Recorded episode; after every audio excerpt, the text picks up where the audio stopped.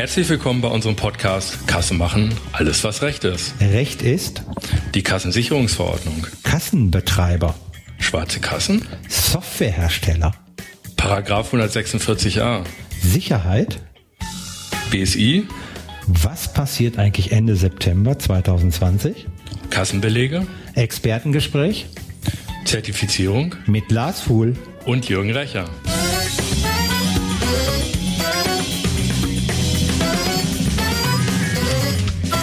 Ja, hallo Lars. Hallo Jürgen. Ja, manche der Zuhörer werden sich vielleicht wundern, Mensch, ähm, ja, Janina hat eine dunkle Stimme bekommen, Janina Lose. Nein, ich habe heute ähm, den Kollegen Lars Fuhl bei uns hier im Studio, im Podcast-Studio der sich auf gewisse Themen sehr stark pezia- spezialisiert und darunter fällt eben auch ähm, TSE und du hast mir einen, einen Zettel hier beigelegt, da steht drauf TSE keine Manipulation mehr? Fragezeichen. Und sobald dahinter steht hinter einem also H2 ähm, keine Manipulation mehr und dann das Fragezeichen dann stelle ich also gleich sicherlich äh, wenn wir da reingehen dann sagen was bedeutet das Fragezeichen? Ist es jetzt Manipulation sicher durch eine TSE oder nicht? Lars herzlich willkommen. Dankeschön. und äh, ja lass uns starten. Du sag mal TSE bedeutet Technische Sicherheitseinrichtung. Technische Sicherheitseinrichtung. Technische Sicherheitseinrichtung kenne ich, könnte ich mir vorstellen, mein erstes Gefühl beim LKW. Ja, technische Sicherheitseinrichtung, Ladesicherung wäre ich jetzt spontan. Nee, ich weiß, äh, dass eine TSE, äh, ja, da geht es um Kassensysteme. Und warum gibt es eine TSE? Warum soll es die geben oder gibt es die schon? Äh, die gibt es schon, ja. Und äh, warum gibt es die? Ganz einfach. Äh, unser Staat möchte eben äh, weniger, äh, soll weniger Geld durch die Lappen gehen. Ganz einfach. Okay, Steuergelder, in durch die Steuergelder. Lappen gehen. Steuergelder, weniger durch die Lappen. Du, das verstehe ich. Okay. Und die TSE ist das Allheilmittel, dass weniger Steuer durch die Lappen gehen. Sagen wir so, es wird sicherer. Was heißt sicherer? Manipulation hast du mir draufgeschrieben auf dem Zettel. Das heißt, dolose Handlungen an der Kasse vorbei. Ich weiß noch früher, ähm, ja, in der Wirtschaftsprüfung, da gab es ja noch die Ali-Maschinen und ähm, da gab es die Ali-Maschinen, die eben noch nicht mitgezählt haben und da konnte man eben hin und her schieben und dann hatte man an Ali aber ein falsches Ergebnis. Ja. Ich formuliere es mal so, es wird einem äh, Kassenbetreiber schwerer gemacht zu manipulieren, aber wir wissen alle, wenn wir, wer manipulieren will, äh, kann es machen. Es ist ja immer die unsägliche Frage in allem, egal in allem, ob ich jetzt hier ein Safe hinpacke, ob ich mein Auto abschließe, ob ich ein Passwort vergebe, ob ich Datenschutz mache, wie viel Kraft, wie viel Energie, wie viel Ressourcen muss der böse Mensch reinstecken, um ja an unberechtigte Materialien heranzukommen in die Das ist das ist ja immer die Hürde. Ja, also nichts ist 100% sicher, aber entscheidend ist ja, wie viel Hürde setze ich auf. Verstehe ich. Wie sehr hoch ist die Hürde? Die Hürde wird größer, äh, größer als sie äh, vorher war, 2019. Das ist schon mal gut. Das ist Das, schon mal, das ist schon mal gut, hey, genau. Wir haben eine Erhöhung. Ähm, äh, Hintergrund ist auch äh, sicherlich, äh, dass es in den äh, ein oder anderen äh, EU-Ländern schon äh, solche Systeme gibt, also sprich in Österreich, äh, Mhm. die haben das schon etwas länger und ähm, da will man sicherlich auch irgendwo mitziehen und die ähm, eine gewisse Vereinheitlichung äh, anbieten. ja, aber eine Vereinheitlichung, glaube ich, ist, kann ja nicht der Grund sein. Also wir können nicht sagen, nur weil Österreich das macht, ähm, äh, machen wir das auch, sondern es geht ja darum, das Kassensystem in Deutschland, also sprich die Steuerzahlungen, ja, ähm, entsprechend zu sichern ähm, und Manipulationsschutz zu geben. Wie funktioniert das? Also ist da jetzt ein Schloss drum oder ähm, muss er sich extrem anmelden ähm, oder ähm, ja, was macht die TSE? Der Kassenbetreiber merkt davon erstmal gar nichts. Das ist eine kleine Blackbox, sage ich jetzt mal, äh, die in die Kasse entweder als Software- oder Hardware-Modul implementiert ist und jeden Vorgang in der Kasse kryptografisch absichert. Jeder Vorgang. Das heißt, egal was ich mache, gibt es einen Hashwert und der wird abgesichert und wenn ich den Hashwert breche, jetzt gehe ich da mal voll rein, weil ich mich jetzt gerade auf die Corona-App nämlich äh, reingeschossen habe heute Morgen, also Hashwertermittlung nochmal und Bruch des Hashwerts äh, kenne ich, kann ich, verstehe ich, dann äh, fällt es auf. ist sehr aufwendig. Man kann Hashwerte natürlich knacken, aber der Aufwand ist irrsinnig groß. Ja. Was noch hinzukommt, ähm, basiert auch auf der äh, Blockchain-Technologie. Blockchain ist ja momentan äh, total in aller Munde und äh, das heißt also, ähm, es wird immer die vorhergehenden Belege werden für den Hashwert des aktuellen Beleges mitverwendet, so dass eben ähm, da nochmal eine Sicherheit. Ja, die Vollständigkeit. Ne? Genau. Also das habe ich dann, wenn ein Beleg fehlt, ist meine Vollständigkeit nicht mehr gegeben. Ja. Ja gut. Ja, ich bin drauf und dran, dir mal die Fachfrage zu stellen. Das ist Partywissen. Partywissen noch an unsere Hörer. Was ist denn der Unterschied zwischen Vollständigkeit und Vollzähligkeit? Ha? Wer weiß. Warte das. Lass mal so drei, vier die Leute auf dem Postcards nachdenken. Na, wer nutzt Google Vollständigkeit und Vollzähligkeit? Hast du eine Idee? Vollständigkeit heißt mit, ist mit Sicherheit, dass ähm, ich zum Beispiel alle Belege habe, die meine Kasse heute ausgespuckt hat. Okay, aber vollständig. Und wo ist der Unterschied zu Vollzähligkeit oder gibt es gar keinen Unterschied? Jetzt führe ich ihn aufs Glatteis. Oha. Das können die Vertriebler. Nee, muss ich jetzt passen. Also, ganz einfach. Ganz einfach. Habe ich gelernt bei der Bundeswehr. Also, du hast zehn Werkzeugkästen. Und auf dem Beleg stehen zehn Werkzeugkästen. Dann ist das vollständig. Vollzählig ist, wenn jeder Werkzeugkasten genau einen Schraubhanddreher, eine Zange, ein Messer, äh, einen Hammer hat und und und. Und vollständig ist, wenn es eben zehn sind. Das ist der Unterschied zwischen vollzählig, okay. also eine Stufe tiefer. Ja. Ja. Zehn Werkzeugkästen, check. Und jeder Werkzeugkasten ist genau die gleiche Menge an Werkzeug gefüllt. Check. Okay. Okay, das ist das Partywissen. Wieder was gelernt. Ja, Partywissen. Oh man, wenn ihr das auf einer Party erzählt, seid ihr raus aus der Nummer. Ja. Die Frikadellen gehören euch, weil alle abhauen. Gut, wo stehen wir heute? Wir haben jetzt äh, ja Juni, äh, Juli und also der Sommer 2020. Wo stehen wir mit der TSE? Ja, ähm, muss ich ein bisschen ausholen. Ähm, äh, Im Herbst letzten Jahres, also 2019, ähm, äh, kam der ein oder andere Softwarehersteller auf uns zu und sagte, äh, wir wissen noch gar nicht, wie das mit der TSE funktioniert. Und äh, das kam immer vermehrt. Und dann haben sich irgendwann mal die Finanzverwaltung der Länder zusammengesetzt und haben gesagt, okay, ähm, es ist alles ein bisschen knapp mit der Implementation. Ähm, wir geben noch mal ein gutes halbes Jahr drauf oder ist es ein Das heißt, es gab vorher schon einen Termin. Äh, es gab einen Termin für den 1.1.2020. Da okay. soll, ist die TSE, die ist auch jetzt schon offiziell äh, Pflicht. Das ist natürlich im Gesetz verankert.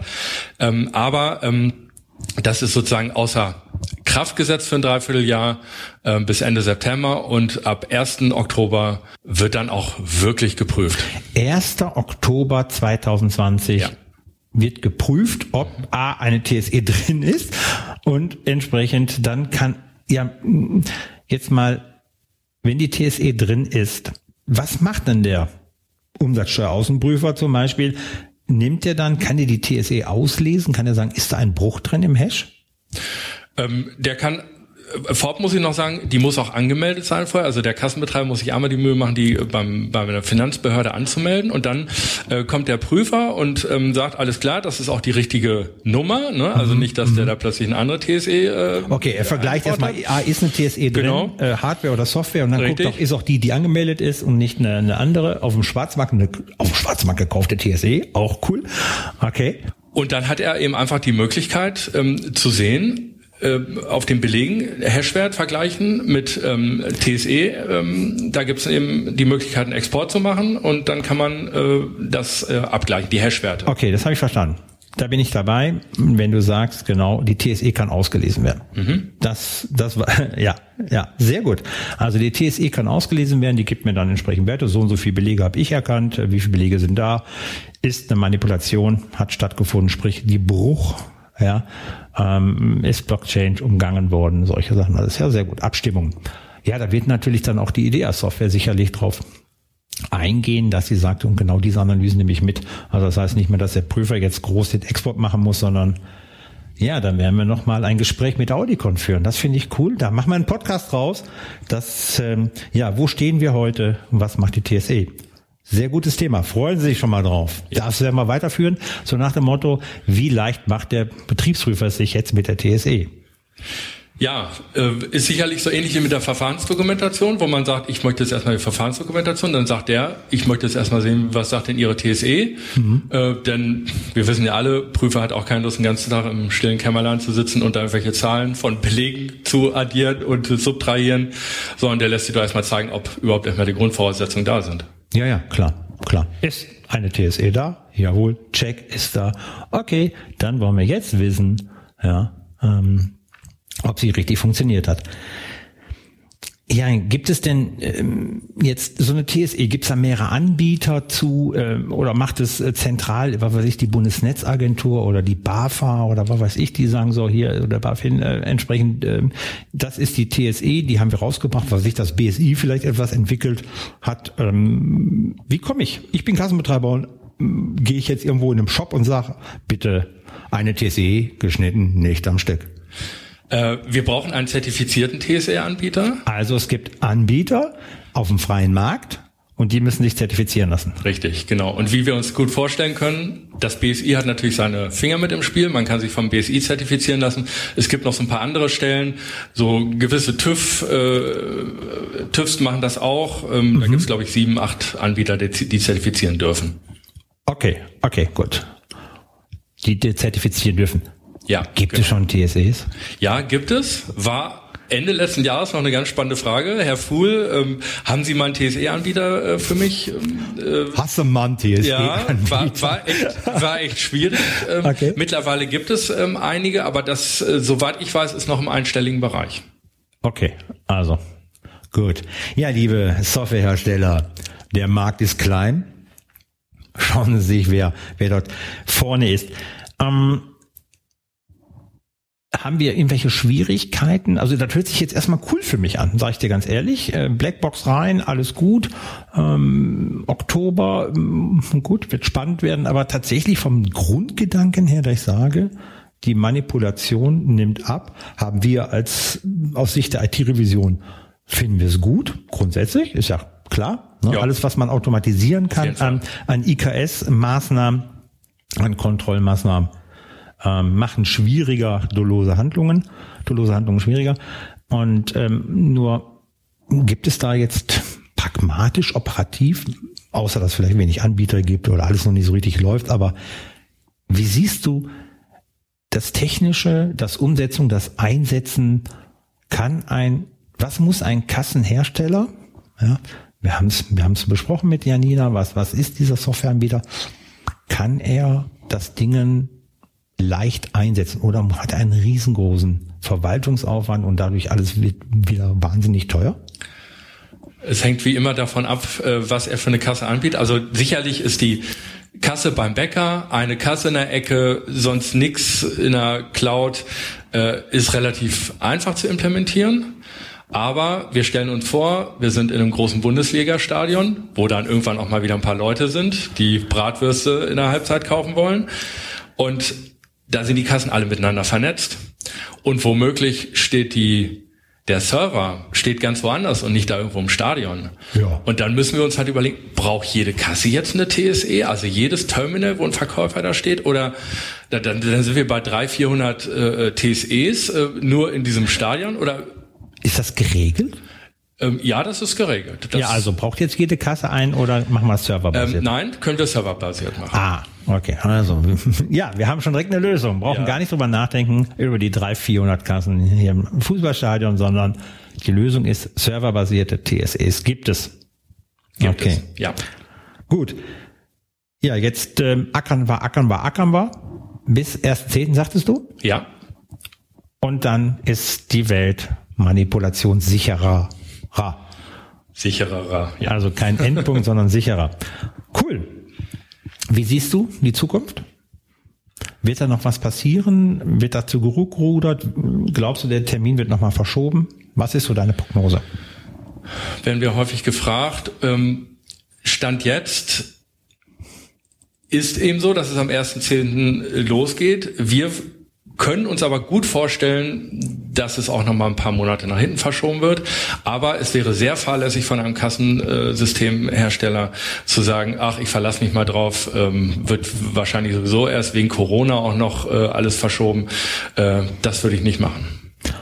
Okay. Ähm, gut, jetzt, jetzt gehe ich mal einen Schritt so nach links und denke jetzt genau eben für den Kassenhersteller, mit dem Kassenhersteller mit. Da kommen jetzt ganz viele Fragen auf. Wenn er sich noch nicht extrem mit der TSE beschäftigt hat, weil er sagt, ah, ich habe jetzt gerade andere Themen gehabt und und und. Was sollte er tun? Was kann er tun? Was, was, was ist deine Empfehlung, wo sagen, hey, ich habe noch ganz viele Fragen? Was soll ich tun? Was ja, er kann sich einfach an uns wenden, an die äh, Mitarbeiter der IT-Revision, der Interref. Mhm. Ähm, da können wir gerne ein Expertengespräch vereinbaren und da geben wir dann äh, pragmatische Tipps, äh, wie es weitergehen kann.